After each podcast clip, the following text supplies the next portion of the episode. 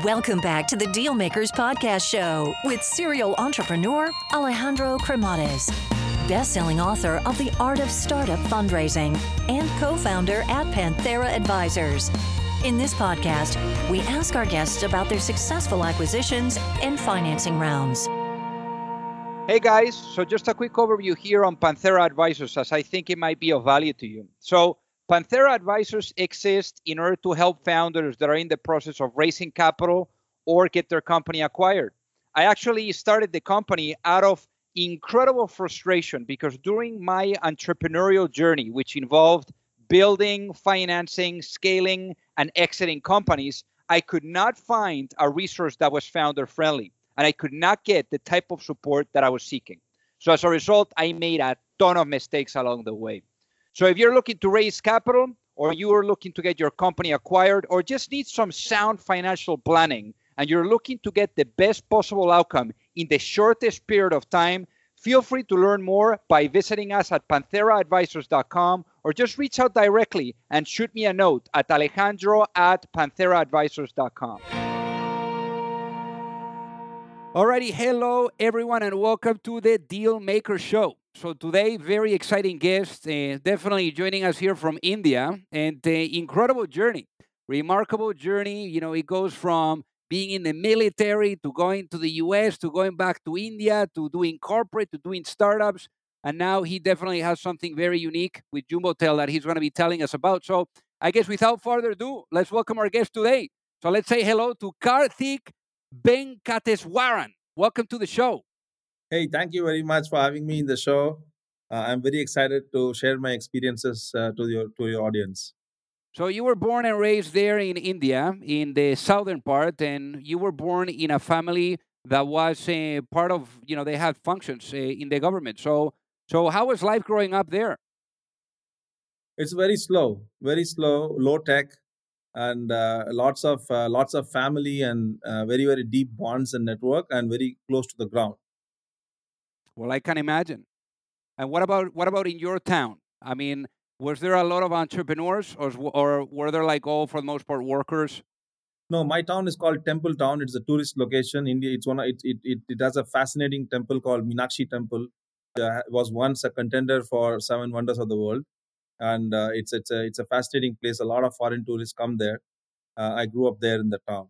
Not not many entrepreneurs, but hey, India is a land of entrepreneurs. So India is like 50 million small and medium businesses operating. So quite literally, everybody is an entrepreneur. A hundred percent, and I think there's like 1.3 billion people there. So I mean, talking about a machine of entrepreneurs. You know, one of the things that I really like about uh, India is that you know there's a big push towards engineering.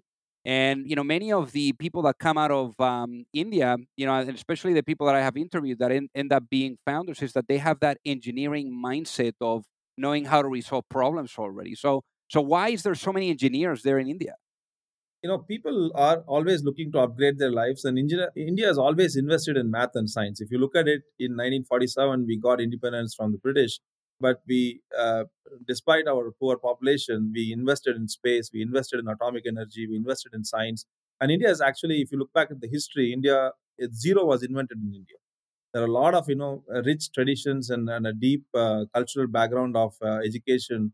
So people started investing again, and human resources is all what we had, and we we uh, our focus, like especially for me, my parents also want me to go and join engineering. I, in fact, actually went and joined an engineering school. I dropped out of engineering and then I went to the military. So I was very clear as to you know what kind of life I needed to you know uh, pursue.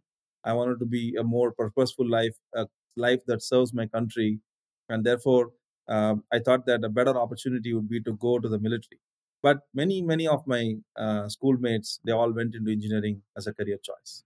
That's what I wanted to ask you actually. So, so in your case, you you did go the engineering route, and uh, you ended up dropping out, and you joined the military, the infantry, and I mean that was like a ten year uh, journey. I mean, it's uh, talking about you know lots of stuff that you can do while you are in the army, but I'm sure that you were exposed to uh, circumstances full of uncertainty, uh, circumstances where maybe they were not as pleasant uh, and and really building startups is like going to work. So I guess that to a certain degree you were able to experience, you know, the whole you know, feeling and emotions that you go through with a startup, but probably at a different level in the army?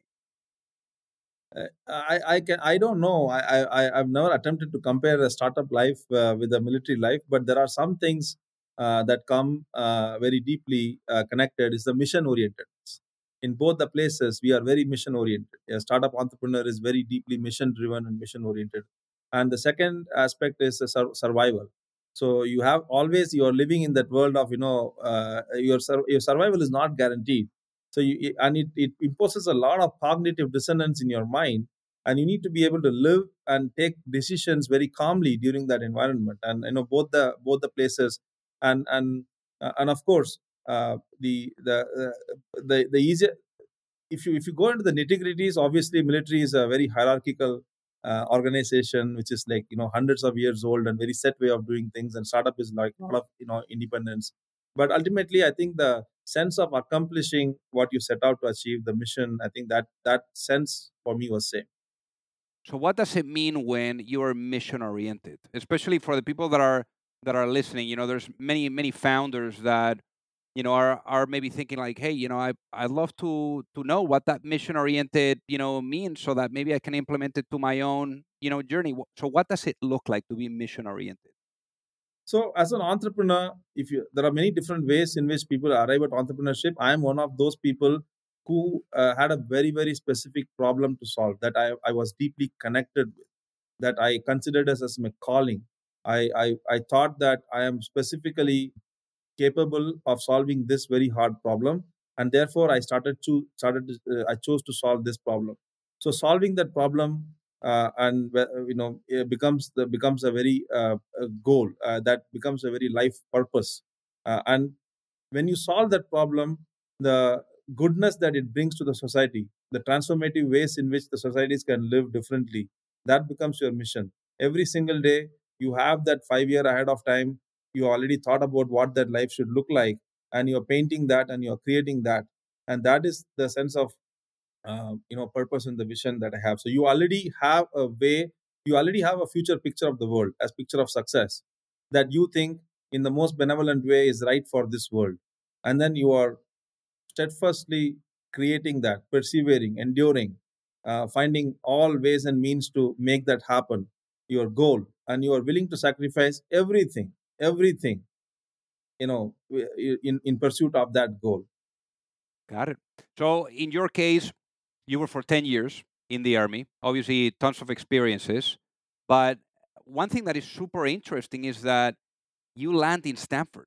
So how do you land in Stanford? You know, doing your MBA, coming from 10 years in the army. That's just such like a weird transition. So so can you walk us through what happened there?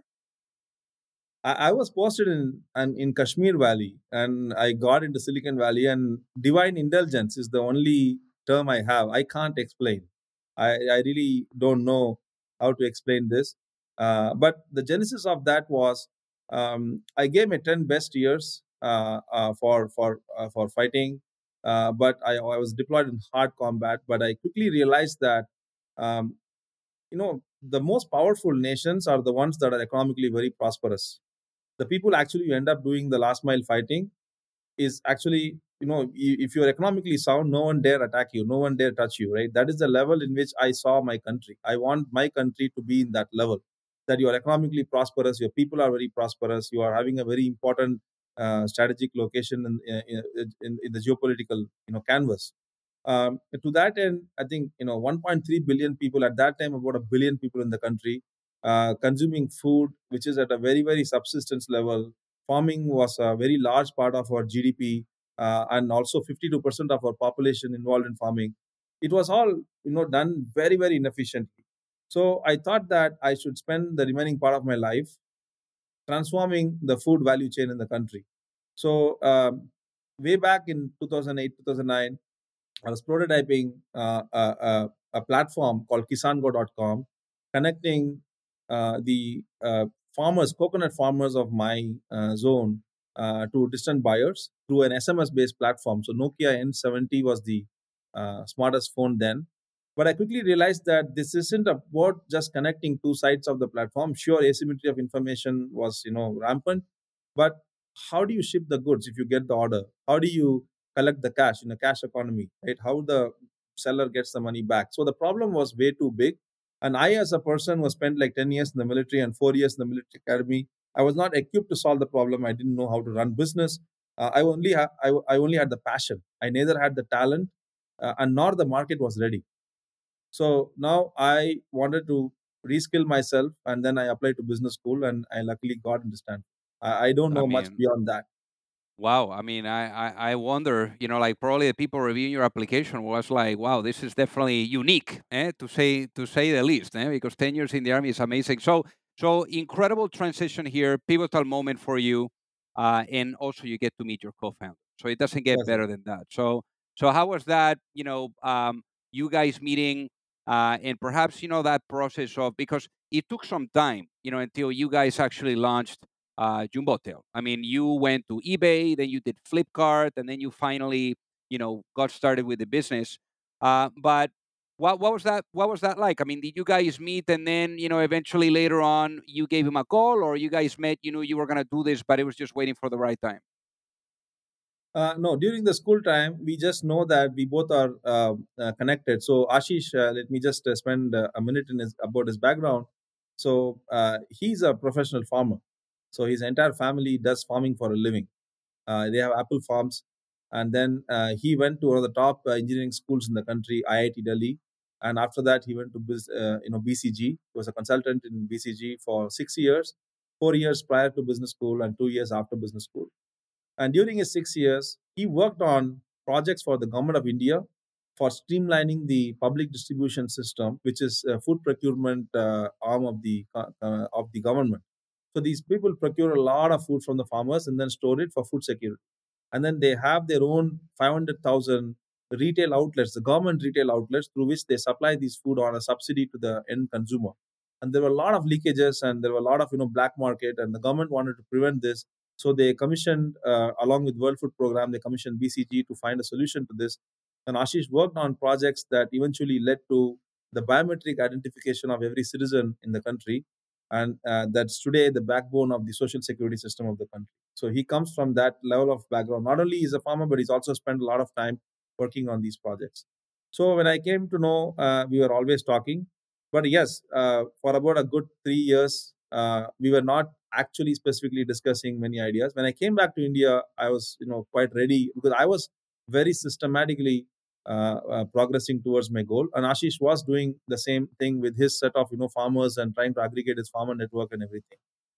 So in one of the third colleague's wedding, you know, uh, one of a classmates' wedding in Delhi, uh, Prague Jain, um, we met and then we bounced off this idea. And then hey, we have spent this much of time, and this is and at that time I had a very concrete idea. So I pitched to him, and then he joined us.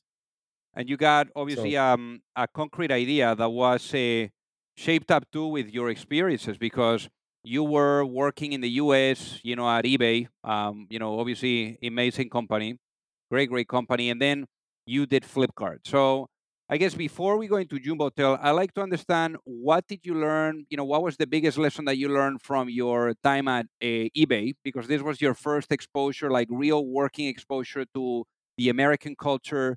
Uh, then, you know, I like to understand why you go from being in the US, you know, the land of opportunity, the American dream, to going back to India. You know, I'm sure your parents were like, eh, Karthik, what what's wrong with you, right?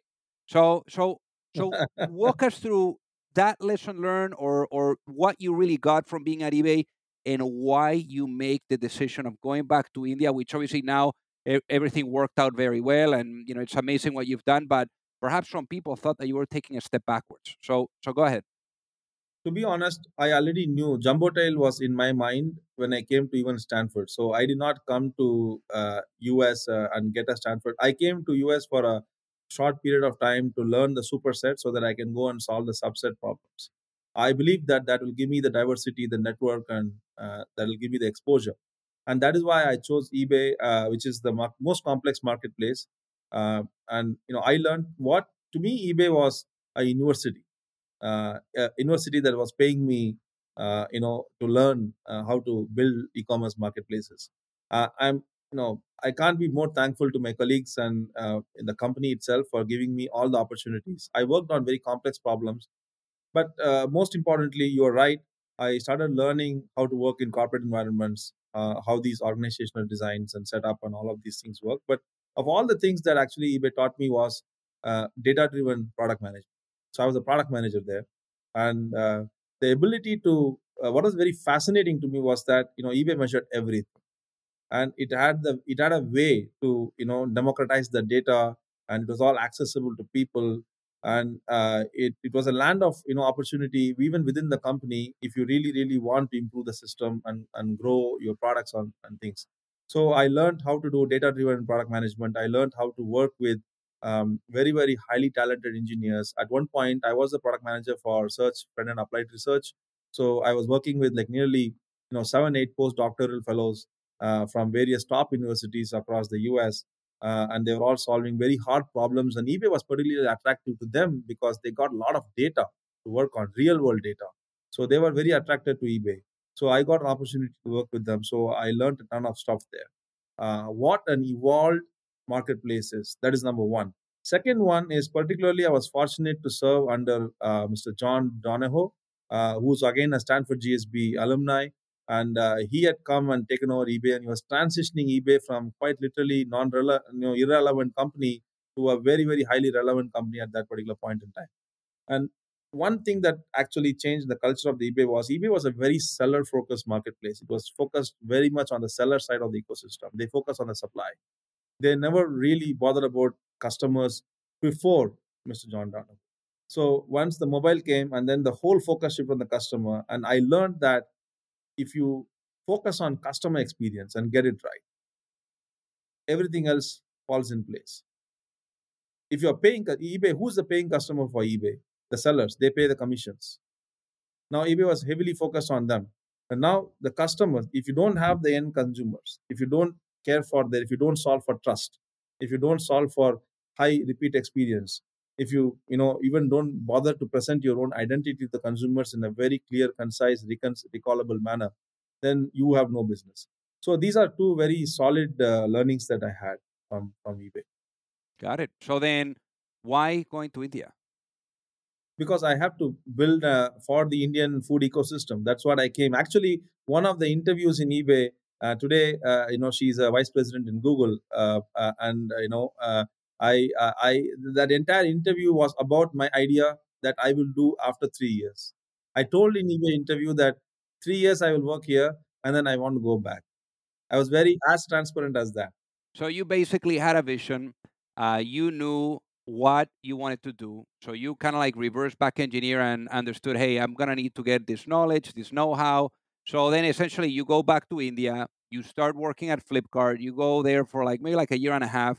And then there, I guess you had the exposure of being part of building that marketplace, you know, being part of a rocket ship, doing a lot of hires. At what point in time would you say it was that moment that pushed you over the edge to say, I got to start Jumbotail? It's now is the right time for this. Yeah, so 2014 was a particularly explosive year for Indian venture capital. If you actually look at 2014, 2015, like hundreds of millions of dollars were being invested in e-commerce companies. So um, grocery was one such sector that was receiving hundreds of millions of dollars, and uh, the sector that uh, you know it was about directly uh, you know shipping an Amazon model to the end consumer, right? That was people were investing in chasing. And Flipkart also started a service called Nearby. So Flipkart Nearby and uh, i was uh, you know watching that uh, performance you know quite closely. And i was from day one convinced that um, the way to solve indian grocery is not directly go to the consumer. Yes you will probably have a 1% 2% market share but uh, the 98% of the market is still going to be with the mom and pop universe and it's going to be very large and they are consumer scale uh, businesses so uh, they think and act like consumers in many form, but yet they are running their businesses, and we need to provide a solution for them. So I was looking at it, um, and then uh, it's a question of then timing. So uh, like uh, you know what they say in Y Combinator, I think Paul Graham says, you know, paint a picture five years from now. Think about what the world should look like. What is missing. So I was very clear that uh, five years from now there should be a robust B2B e-commerce platform in the country, uh, which is serving these mom and pop universe. And um, uh, what was missing actually at that point in time, I asked them why people are not building for it. Is because they were too busy building for consumers. That's number one. Second is ideologically they were connected to the idea that you know these small businesses will be wiped out, and uh, and US uh, kind of you know Amazon you know large corporations will survive. I didn't subscribe to that. I was fundamentally believing that nobody can wipe out the small businesses. And uh, the third part is people were just too you know not so perseverant to actually find a solution for uh, internet laggards. If you actually look at the mom and pop st- store people right at that particular point in time they're not having the smartphones they didn't even have the internet connection india didn't have 4g at that time reliance Jio had not come. So over a period of time you know it I, I thought that we just have to time it well. So the bets that we took ashish and i took at that point in time was 4g is going to come and india will skip 3g this is one. Bang on. It worked for us and it all worked for us in times. Again divide intelligence. You know we just got the timing right. Second one is we said that you know smartphone adoption could be a challenge. Maybe you know a hundred dollar smartphone may not be possible or a fifty dollar smartphone may not be possible. In the worst case scenario we may give a device. At that time we were thinking that way. But smartphone adoption also became very very prevalent and people just started buying their own devices. So these two problems got solved. Then the third problem is how do we make this semi-literate, illiterate population to use a computer device. So then I went back to my army roots. So I served in the army and I, I served in the infantry and majority I, I, actually served in Gorkha troops. So my, my people used to come from Nepal, all of my soldiers and you know deep parts of your villages, right? An army has these all these complex gadgets. Quite literally, very, very complex gadgets, even GPS navigation, all of these things are used by these semi-literate, illiterate people and i had been an instructor in infantry school training them. So i was very accustomed to this set of population. And i knew that if you build it right you'll be able to solve the problem. And uh, nobody was even building for them. So we said that we're going to build something that works for them. So these are the india's truly next billion from a user experience perspective.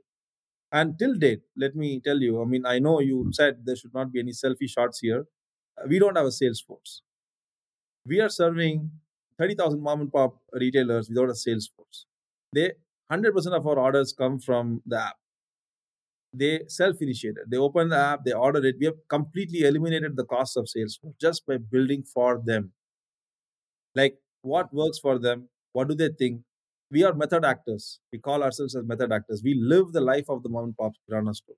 And then we think for them and we build them and we've largely succeeded there. So then, so then, how do you guys make money, Karthik? How do you guys make money at Jumbotail?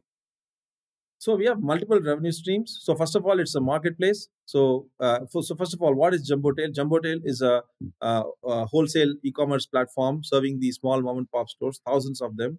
And then we also have a new retail platform that transforms the mom and pop uh, uh, uh stores into modern stores called J24 stores. So J24 stores could be your 7-Elevens, uh, found across. So we go to these existing traditional stores and transform them uh, using our brand, our technology, our supply chain, and training, and multiple other you know layered services.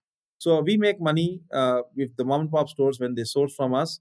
Uh, we get a commission from the sellers, like a typical eBay, Amazon model. So third-party sellers provide commission. If there is something that is flowing through the, um, uh, you know, if you, have an inventory model, uh, there, there are some markups. So there are different uh, uh, you know source of revenue in that transaction. Second is the shipping. So we also have a full-fledged logistics service. We have a company called Jumbotail Logistics. So we provide logistics services, fulfillment centers. We run large fulfillment centers. We run large distribution centers, and we do the storefront delivery. So the mom and pops pay for shipping. Then we have a fintech platform. So the fintech platform connects non-bank and new banks to these mom and pops for lending. So there, there is a interest uh, arbitrage. So what's our cost of capital uh, through that is actually the mom and pops actually paying more than that actually to the cost of capital, but they're paying far less than their actual cost of capital outside of the platform. So there is an arbitrage. And finally, the retail services. So for the J24 stores, we provide a lot of services, technology, uh, loyalty programs, and stuff. So for that, we get a share of the retail sales. So that's a you can equate to a franchising model. So these are the four revenue streams. Got it. Uh, and in this case, how much capital have you guys raised to date? Uh, we have raised about $54 million so Got far. It. We recently completed our uh, $25 million round, uh, $25 million across two rounds in uh, in December. And I'm sure there's been a lot of creativity to make that happen because here you are, you know, pushing a quite a unique uh, business model. Also, uh, perhaps going up against a big, big giants. So, you know, it probably took a, a, a lot of belief to really invest in in Jumbotail. So, how do you go about that? So, see, fortunately, I think you know um, uh, the business model that one we have chosen is one of uh, sustainable scale and profitability. So, we are very proud to say, uh, you know, we are uh, we are operationally profitable company, and you know, we don't we don't discount, we don't sell below cost uh, to gain traction. We have not chosen any such path, and we are we are growing organically, and uh, this has you know introduced two parameters. So, first of all, the color of the money so, what kind of investors you end up attracting if you choose profitability over scale uh, early on, right? We wanted to be perfect. We wanted to make sure that you know we get our model right in one one uh, zone of the country because it's like a 500 billion dollar market. Uh, you know, you can always fake growth and get to billions of dollars and by losing hundreds of millions of dollars. Right? That's not what we wanted to do. And I have personally seen this journey in Flipkart. So Flipkart would raise like billion dollars, give a lot of discount, and then grow and the cycle continues. Right? Somebody else comes and pays up for a higher valuation because you have a higher GMV. This is not what I wanted to build because ultimately that company would sell, and I want to go IPO. And I want to, you know, we want to build as a, you know, as founders, as this company, we want, we are looking at a hundred year enduring company, and that is exactly, you know, what our mission vision was. So therefore, we focused on profitability from day one, doing it right, and really knowing whether whatever we are building is being valued by the user or not and or is he coming to us for the discounts you're offering so that was very important to us. That feedback was very important to us.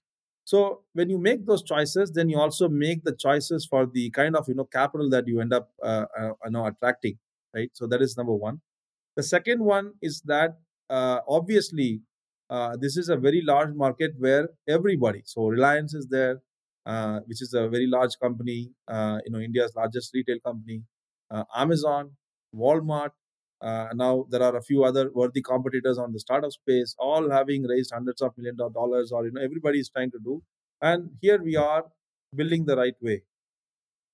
Now, how do you convince you know uh, uh, large people that we won't get wiped out? People have to yeah. simply trust, right? So we have the trust. We always we never doubted ourselves. But then you, uh, you, you if you if you go to these fund managers, like people who are managing somebody else's money, they're not going to take the risk if they think that you know somebody else can always build it like what if google builds what if amazon builds if that is the question and you know we are a very highly execution oriented business and we are we were very specifically looking for investors who are prior entrepreneurs who understand what it takes to build this business who truly inherently get the moat when you have a physical relationship with your retail customers through supply chain through fintech through tens of relationships it's so hard to build the moat is very defensible today I'm very proud to say one more selfie shot here. We have the highest customer NPS in the segment, period. And we have raised one twentieth of the dollar that other people have raised or deployed. We have the highest customer segment NPS. This is not my job, my uh, survey. There's some third party, somebody else did the research and they published it uh, in, in the ecosystem, right? So I am we, we invest in that. So that is exactly what we ended up doing. So our fundraising journey has been one of uh, raising uh, through alternative models of capital. So we have uh, an extremely you know good set of institutional backers, both venture capitalists. But for our Series B, you know we had you know investors from you know U.S. and Canada. we have a, and you know we we raise funds from family offices. you know who have actually built these businesses. And today we have investors from 11 countries, and from Australia to South America, to US, Canada, Germany, uh, and all of them uh, have a, a very uh, you know big faith in the execution power that we have. And these people are not afraid about hey what if amazon builds tomorrow? And i'm sure that the the distinct culture that you guys have you know has contributed to this. So so tell us about the culture you know how you've gone about you know putting the culture together for Jumbotail, what that looks like and what are the three let's say the three key factors or the three key fundamentals behind Jumbotail's culture so, uh, right from day one, we were uh, very clear about uh, building a very values driven organization. So, we enunciated 15 core values and we published it. Um, and uh, we we hire for those values, we retain for those values, promote for those values. One of the unique things about uh, our company, our startup, is the appraisal system. So, we have people rating each other only on adherence to values and peers rate each other what are the values that they adhere what are the values that they write like business school type essays and um, people are uh, 80% of the rating of a people is peer NPS. On my experience working with my peer, how likely am I to recommend Jumbotail to my networks and colleagues? And that is the only parameter that we have. We do not have an appraisal system based on uh, targets and results. Uh, the only thing that we care about is uh, do people uh, subscribe to the value system? Uh, and every everybody knows. And and the second one that we actually changed uh, was that uh, for managers. You know, when you uh, so when you when a manager is rated, uh, again only 20% uh, is is rating from his manager. The remaining 80% is coming from um, a combination of their direct reports performance. And why it is important is because as a manager, you are a function of your direct reports. You know, it's, it's impossible. It should be impossible that you, all of your direct reports are average and you are outstanding. There's something very wrong, right? So therefore, your rating by force is an average rating of your uh, your direct reports and then uh, what your peers feel about. What your managers at every step what your managers thinks about you is not a question at all. It carries a 20% weight. It's a, it's a ceremonial weight. And therefore from day one people know that if we have to grow in this company uh, you know we need to adhere to the values and we need to live the values. And they're all universal values. You know it's like being customer fanatic or think long term some kind of universal values. And there are 15 of them and second one is managers know that the only way they can grow is to build a very strong team uh, that is performing very well and uh, they are rated very well. So therefore, we wanted to just set this entire culture machinery into one that is supported by an institutional system of performance management, institutionalizing a performance management system um, that values what we want to eventually stand for. Uh, and, and it's not like something that we wrote and we set out this ended up helping us hiring you know true missionaries people who can withstand competition. Again um, people who didn't piss in their pants when somebody raises like 100 million dollars because you know the customer is on our side. We are doing it right for the customer. We are making money. We are profitable. Why should we bother? Okay no yeah. no we are in one city. We'll go to 10 cities. It's a very large and we have taken a 20 year view of the market not the 5 year view that a venture capitalist would take. So in that way i think we are building a very very strong company so I, I, you know, it's amazing, you know, like how laser focused and driven, you know, you are, and and you know, I'm sure that that's a, you know, a great thing that the company is getting influenced by, uh, because ultimately the founders, you know, are the ones that that establish the that culture, no, and then people take it and and run. So, so I guess if I was to put you into a time machine, Karthik, and I bring you back in time, I bring you back to perhaps you know you're in Stanford and maybe thinking about that world, how that world is going to look like in five years, and maybe like build something, and even perhaps launching a business. If you were able to talk to your younger self and give your younger self one piece, one single piece of advice before launching a business, what would that be and why, given what you know now? I think to some extent, um, follow the money. It'll be easier. Staying too ideal and and, and you're not following the money a 500 billion dollar company can get built but then you need that equivalent amount of perseverance. So uh, i would you know it's not that i don't have the perseverance but i would advise all entrepreneurs to say that if you if you if you choose to do it the right way the right way is not the easy way. The people are all across the people are looking for the shortcut. Your investor is looking for the next fool who's going to come and you know uh, get your you out. So you need to choose the right investor. It's not easy right? Your your your your employees looking for a quick buck and you know it's always easy to hire that engineer who can join tomorrow who's not like cultural fit but who can build you that stuff. It's always you know uh, fall for that you know short term uh, discounting game to show your gmv and your revenue. But if you want to build the right thing it's going to you know take a you know a long time and then the perseverance uh, you know matters there. But then uh, you, you you you you choose the right money and you follow the money. And i don't know whether i articulated it well or not because i was already following this. I mean i'm not going to give any different advice to myself. But i would i would still say that if there is any different advice i need to give to myself you know for for for the uh, for majority of the ecosystem and the company the scale matters right so if you if anything that is fast scaling anything you know that is sexy so if if you if you want short term success then you know fast scaling stuff uh, you know needs you have to figure out a way to you know get there. I love it. So Karthik, for the people that are listening, what is the best way for them to reach out and say hi? My email, karthik at uh, the rate jumbotail.com. Amazing. Well, Karthik, thank you so much for being on the Deal Maker Show today. Thank you very much. Thanks for giving me this opportunity and thanks a lot for all the listeners. If you like the show, make sure that you hit that subscribe button. If you could leave a review as well, that would be fantastic. And if you got any value, either from this episode or from the show itself, share it with a friend. Perhaps they also appreciate it. So also remember that if you need any help, whether it is with your fundraising efforts or with selling your business, you can reach me at alejandro at pantheraadvisors.com.